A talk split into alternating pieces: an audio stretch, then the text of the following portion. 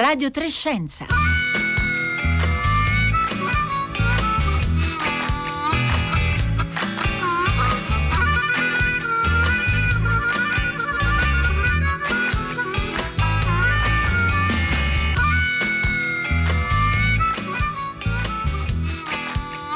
Buongiorno, buongiorno da Pietro Greco e benvenuti a Radio Trescenza.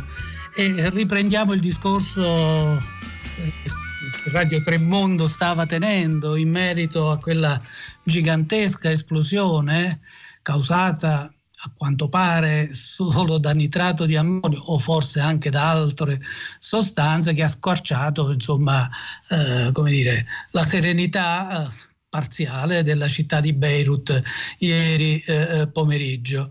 Eh, è stato un, Radio Tremondo ha, ha, parlato di cosa può essere successo, eh, noi parleremo di cosa può essere successo da un punto di vista chimico, ma cosa potrebbe succedere anche da un punto di vista sanitario. Per quanto riguarda la sanità, continueremo eh, il nostro discorso su Covid-19 e in particolare ci soffermeremo sugli, sui dati resi noti dal, da Istat relativi a quel indagine campione sulla popolazione italiana che ci ha riservato qualche eh, eh, sorpresa.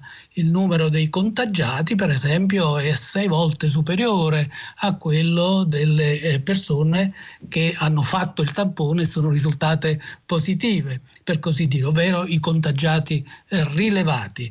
Ma di tutto questo parleremo fra poco, intanto vi ricordo il numero di telefono per intervenire direttamente in trasmissione 335 5634 296.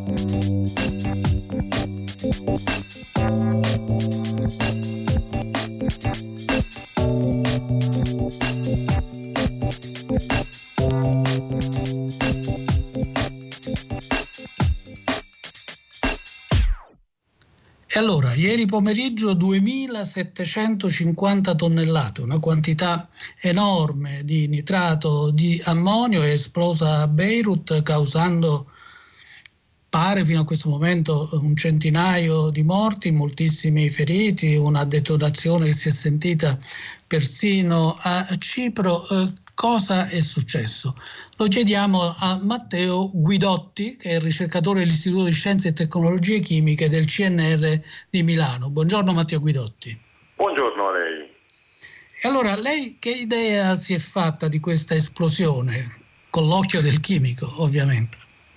Esattamente, con l'occhio del chimico guardando i, quel fumo eh, dai primi filmati che sono circolati in rete già ieri sera, quel fumo arancione così scuro tendente al rosso mattone ha fatto subito pensare a degli ossidi d'azoto, i cosiddetti NOx, che poi sono anche responsabili di inquinamento nelle nostre città, che hanno proprio quella colorazione classica e che avrebbero fatto pensare non tanto a degli esplosivi, visto che già ieri sera si eh, parlava comunque di, depo- di, grandissimi depositi di esplosivi di tipo militare, beh, quei colori lì effettivamente richiamavano molto eh, fumi che si erano visti in altri incidenti industriali, ahimè anche abbastanza frequenti anche nell'ultimo ventennio. Quindi secondo lei è plausibile l'idea che sia stata essenzialmente un'esplosione causata da nitrato di ammonio? Allora, sulle, sulle, cause ovviamente originarie di quello che può aver innescato il tutto, ovviamente eh, lasciamo che eh, poi gli inquirenti facciano, abbiano il loro corso, poi io stesso non ho certo eh, elementi di, di, di, giudizio particolare. Però vero è che eh, è verisimile che quelle quantità e soprattutto quella dinamica, quella tipologia appunto di, di fumi che si vedono anche dai, dai mezzi di comunicazione siano pienamente compatibili con quel tipo di, di esplosivo di, di molecola. D'altra parte in passato sono avvenute già grandi esplosioni da nitrato di, armonio, di, di ammonio, vero? Assolutamente, forse ancora più disastrosa, ancora più eh, drammatica è stata nel 1947, sempre nel porto, eh, quasi sempre sono, succedono nei porti perché ovviamente grandi quantità sono veicolate via, via, nave e quindi sono un po' il posto eh, ideale anche per ideale o comunque tipico per poterle immagazzinare. Texas City 1947 erano dei fertilizzanti destinati all'Europa che doveva riprendersi dalla, dalla guerra, un'esplosione paragonabile a 3.8 kilotoni, eh, quindi quasi un'esplosione come danno da un diciamo. piccolo ordigno nucleare però di origine chimica. Certo, e poi anche di recente no? c'è stata in Cina una esplosione che ha causato 173 morti. No? Assolutamente sì, eh, sì, sì, Tianjin, tra l'altro era questo periodo, ricordo, era i primi di agosto del 2015 ed è in quel caso nitrato d'ammonio, tra l'altro immagazzinato in modo assolutamente sconsiderato, senza rispettare le minime ehm, norme di sicurezza, vicino ad altri composti chimici altamente isocianati, cianuri, quindi anche il non esperto quando sente la parola cianuro certo. può immaginare composti altamente tossici. Quindi lì oltre alla detonazione e alla deflagrazione vi è stato poi anche il rilascio di grandi quantità di sostanze tossiche e nocive. Ecco, a proposito di tossicità, Matteo Guidotti, eh, le autorità eh, Beirut, eh, del, Libano, hanno invitato la cittadinanza, se possibile, a lasciare addirittura la città a causa di eh, sostanze inquinanti che si stanno diffondendo, che si sono diffuse eh, su Beirut. Ora, il nitrato di ammonio quali sostanze inquinanti produce e quali effetti sulla salute dell'uomo hanno queste sostanze inquinanti? Certo, proprio durante la, un'esplosione, che poi in quelle, in quelle, condizioni non è ovviamente assolutamente controllata né controllabile, ehm, i, le sostanze che vengono rilasciate sono appunto i cosiddetti ossidi di azoto, gli NOx, quindi diossido d'azoto, monossido di, di azoto e così via, che danno poi anche quella colorazione in parte eh, rosso, rosso mattone. Eh, cosa fanno sul nostro organismo? Eh, attaccano sicuramente le vie aeree, possono causare edema polmonare, attaccano a livello di alveoli e bronchi, dando anche, eh, si sa, si vede anche quando vengono sviluppati in modo incontrollato già in piccoli laboratori in ambienti confinati, dare, possono dare problemi anche a lungo, a lungo termine. Quindi ci sono degli effetti sanitari importanti. Un, un'ultima domanda a Matteo Guidotti, ma a cosa serve questo nitrato di ammonio? Perché è una sostanza molto diffusa, insomma molto utilizzata nelle industrie. Assolutamente sì, è, una, eh, è uno dei principali sia come quantità nel mondo sia anche come importanza di fertilizzanti che dà appunto azoto al, al terreno. Sicuramente è stato mh, eh, sviluppato già da un, circa un secolo, da, da, circa 100 anni, ed è una delle eh, sostanze che ha consentito all'umanità di svincolarsi dalle carestie perché gli anni di buona e gli anni di magra che si alternavano in passato sono stati omogeneizzati verso una produzione agricola migliore proprio grazie, grazie al, all'apporto di azoto e quindi di fertilizzanti, di, di, elementi fertilizzanti per il terreno dovuto a questo. Il problema è che è una, specie di giano bifronte, può essere un ottimo amico dell'umanità come fertilizzante, ma ahimè se eh, usato male o immagazzinato male, come in questi casi che abbiamo citato prima, può diventare veramente una minaccia notevole. D'altronde viene utilizzato anche dalle industrie eh, che producono esplosivi. Io ringrazio, ringrazio davvero Matteo Guidotti, ricercatore dell'Istituto di Scienze e Tecnologie Chimiche del CNR di Milano e ricordo ancora il numero di telefono per intervenire in trasmissione via sms 335 5634 296.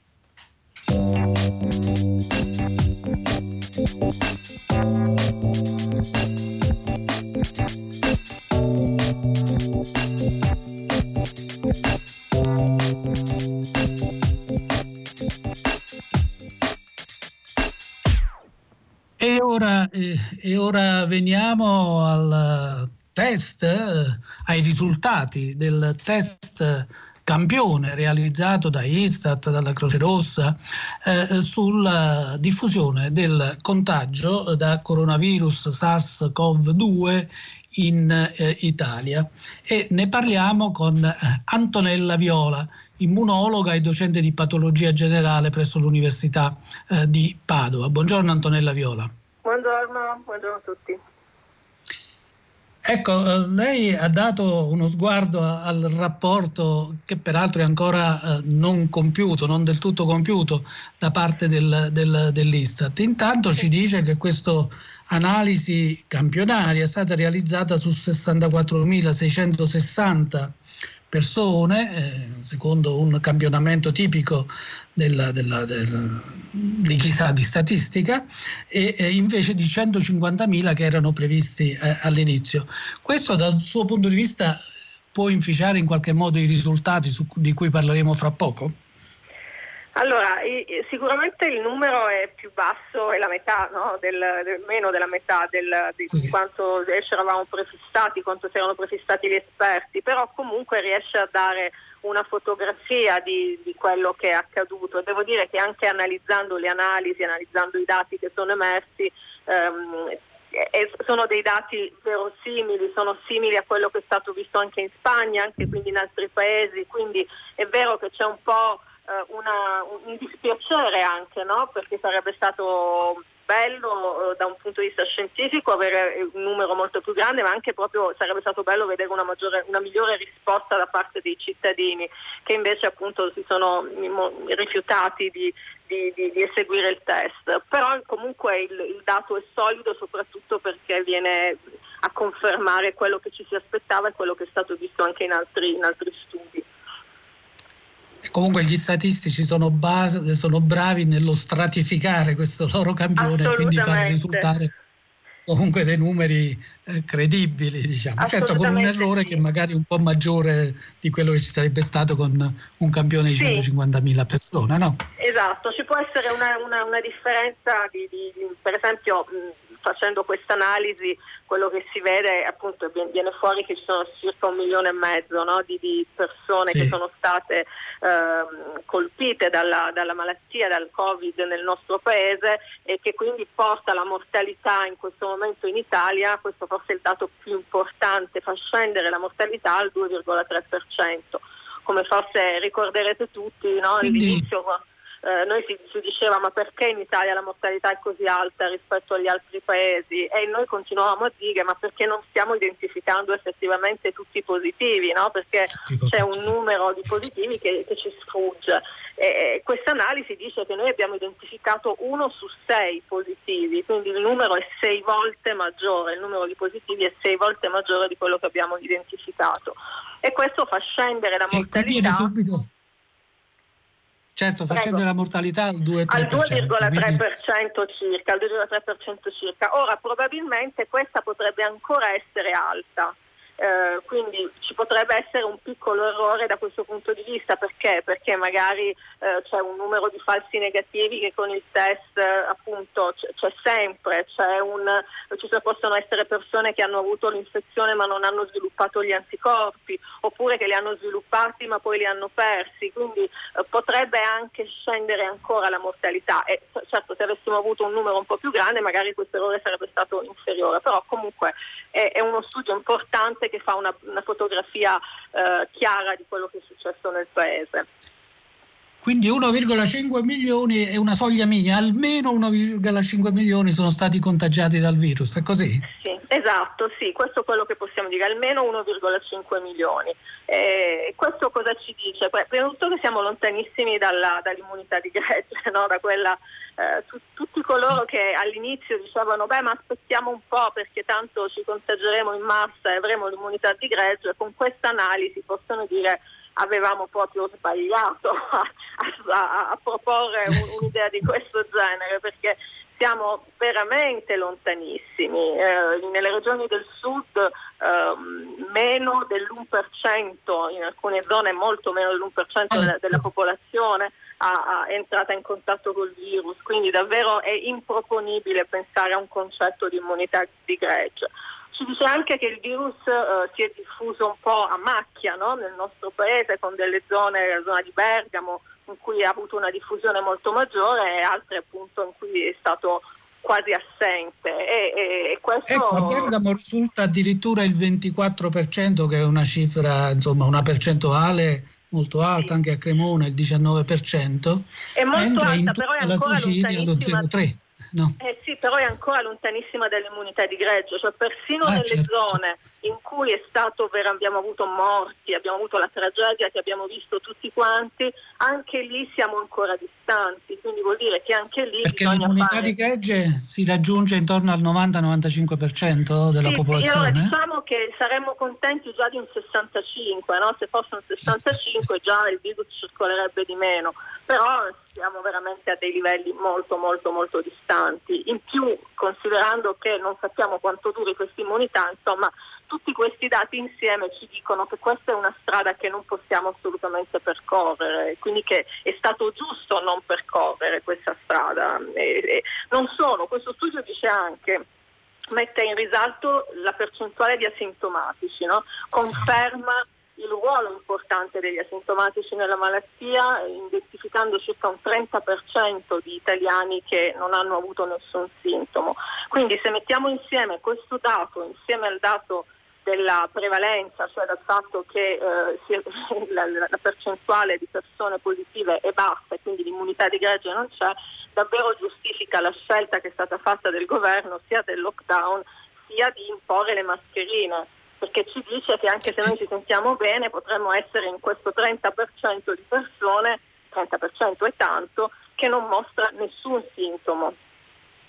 E che quindi può infettare le persone senza saperlo, insomma, senza Esatto, accorgersene. esatto, esatto, che è poi la caratteristica di questa malattia, perché a differenza, come abbiamo detto tante volte, a differenza della SARS, dove eh, il SARS-CoV-1 è il fratello più simile no, a questo virus, al SARS-CoV-2. Il SARS-CoV-1 però le persone che erano in grado di infettare erano anche quelle che avevano i sintomi e quindi era facile bloccare l'infezione perché quando si avevano i sintomi si isolavano quelle persone e quindi il, il virus non andava in giro. Invece nel SARS-CoV-2, nel Covid-19, il, il virus viene trasmesso nelle, nei primi giorni, prima dei sintomi e anche dagli asintomatici e questo ha complicato notevolmente la situazione.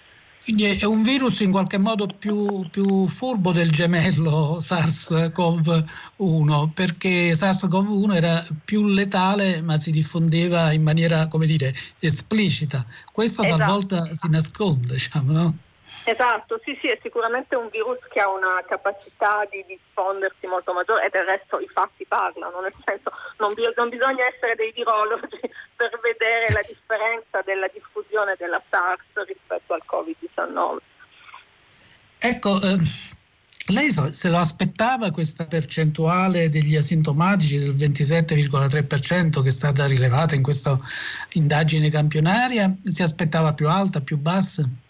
Allora, ci sono stati mh, vari, vari, vari, va- ci sono varie mh, interpretazioni, nel senso alcuni studi parlavano anche di una percentuale più alta, intorno al 35-40%.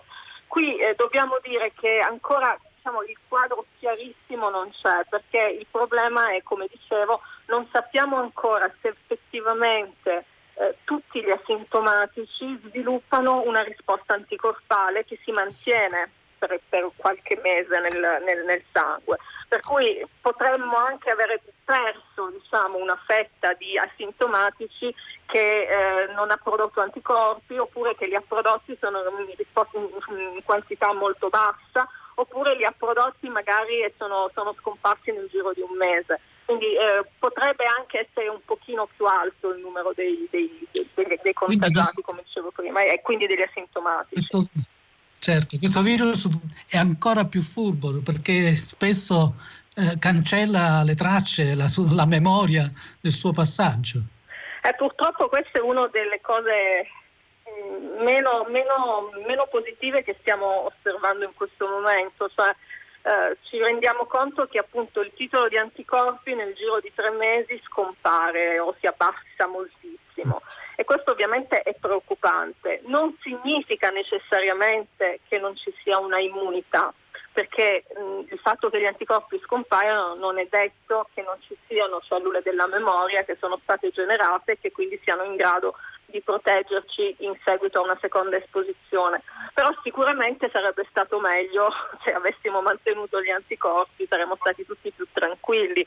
Appunto il, il virus della SARS o della MERS mantengono, le persone che non sono state esposte a questi virus mantengono il titolo di anticorpi per un paio d'anni più o meno, uh, mentre quelli, gli altri coronavirus, quelli che ci causano i raffreddori stagionali, il titolo di anticorpi scompare nel giro di poco, poco tempo, un mese, due mesi, tre mesi.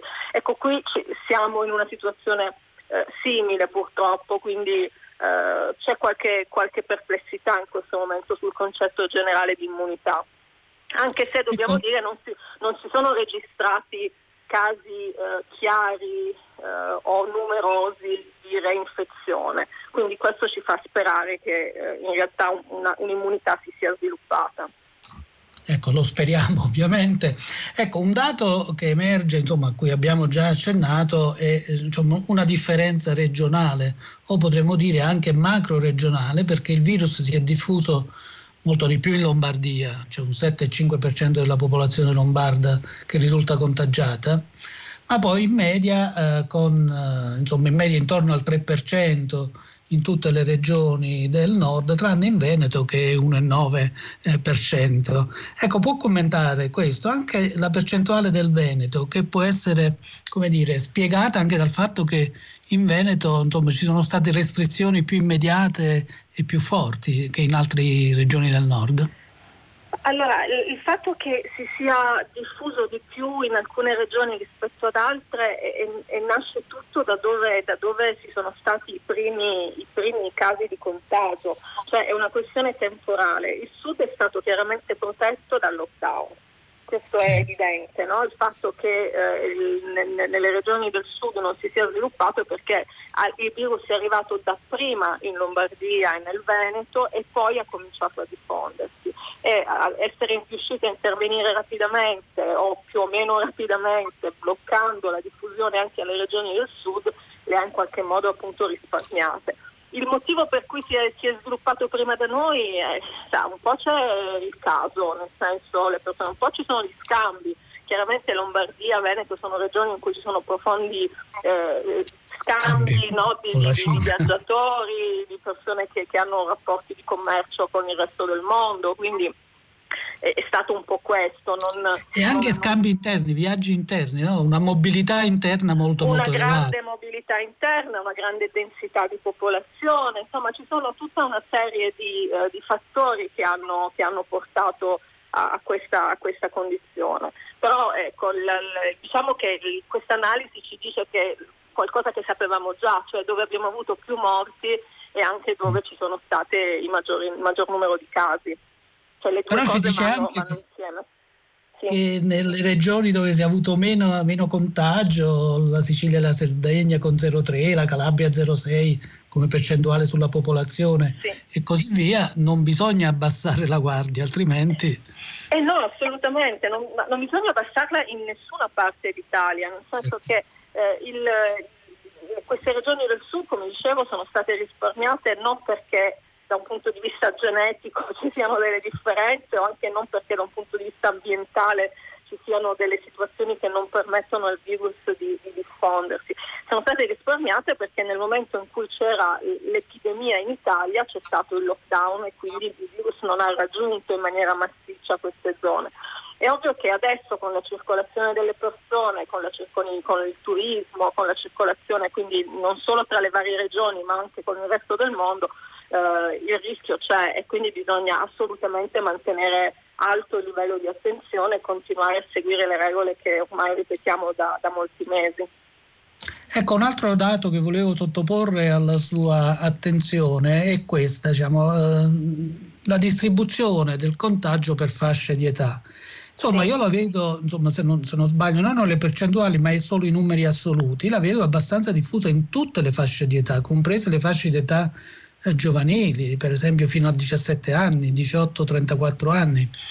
E così eh, c'è un sì, maggiore o minore contagio tra i giovani? No, c'è, stato, c'è, stato un, c'è solo nella, nella, fascia dei bambini eh, dove c'è, c'è, una percentuale più bassa di, di, di contagio eh, e questo è da interpretare. Come, come, lei sa sul discorso bambini e Covid, eh, questo è ancora un tema molto discusso, sì. no? se i bambini È chiaro che i bambini si ammalano di meno, cioè hanno una sintomatologia estremamente più lieve e moderata rispetto agli adulti. Quello che ancora si discute è se si infettano nella stessa maniera e se sono portatori del virus nella stessa maniera.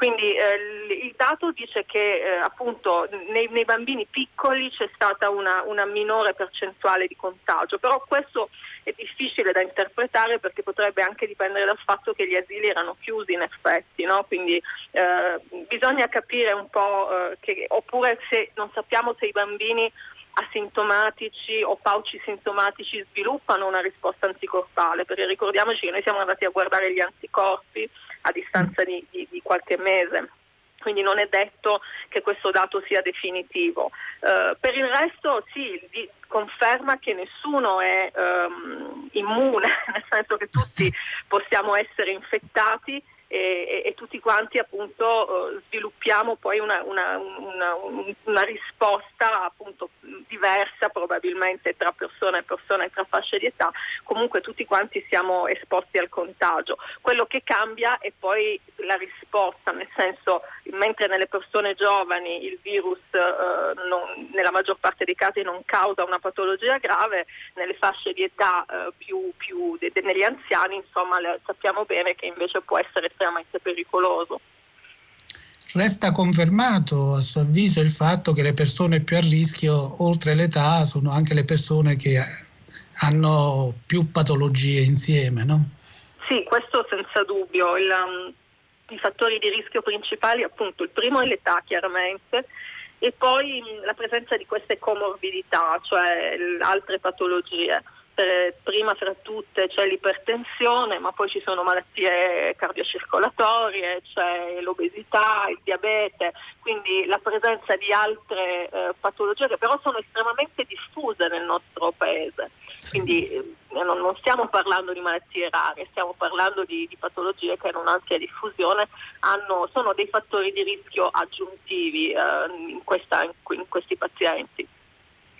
Un'ultima domanda Antonella Viola, lei è una grande esperta diciamo, di, di, bambini e, e i bambini, e, i ragazzi, i giovani torneranno a scuola a settembre, eh, sì. lei è fiduciosa che insomma, eh, le, le, le, la distanza tra di loro che viene prevista è sufficiente per evitare un'ulteriore diffusione del contagio? Questa è una domanda difficilissima, nel senso che eh, i dati che, che, che, abbiamo ora, come dicevo prima, non sono chiarissimi. Uh, ci sono mm, uno studio che è stato appena pubblicato, uh, fatto in Corea, dice che uh, i bambini dai 10 anni in su trasmettono il virus tanto quanto gli adulti, mentre sotto i 10 anni sembrerebbe essere minore la possibilità di infettare. C'è comunque, ma è minore.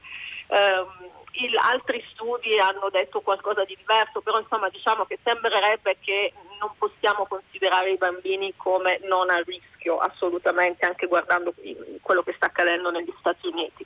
Il, ehm, i, i, bambini però hanno il diritto di tornare a scuola, quindi bisogna naturalmente metterli nelle condizioni di tornare. Io dico che cioè, le, le precau- misure di precauzione che sono state prese sono le minime ehm, sufficienti per poter tornare. Io avrei aggiunto, e non, non sono contenta che non ci sia, avrei aggiunto la misurazione obbligatoria della temperatura perché ecco.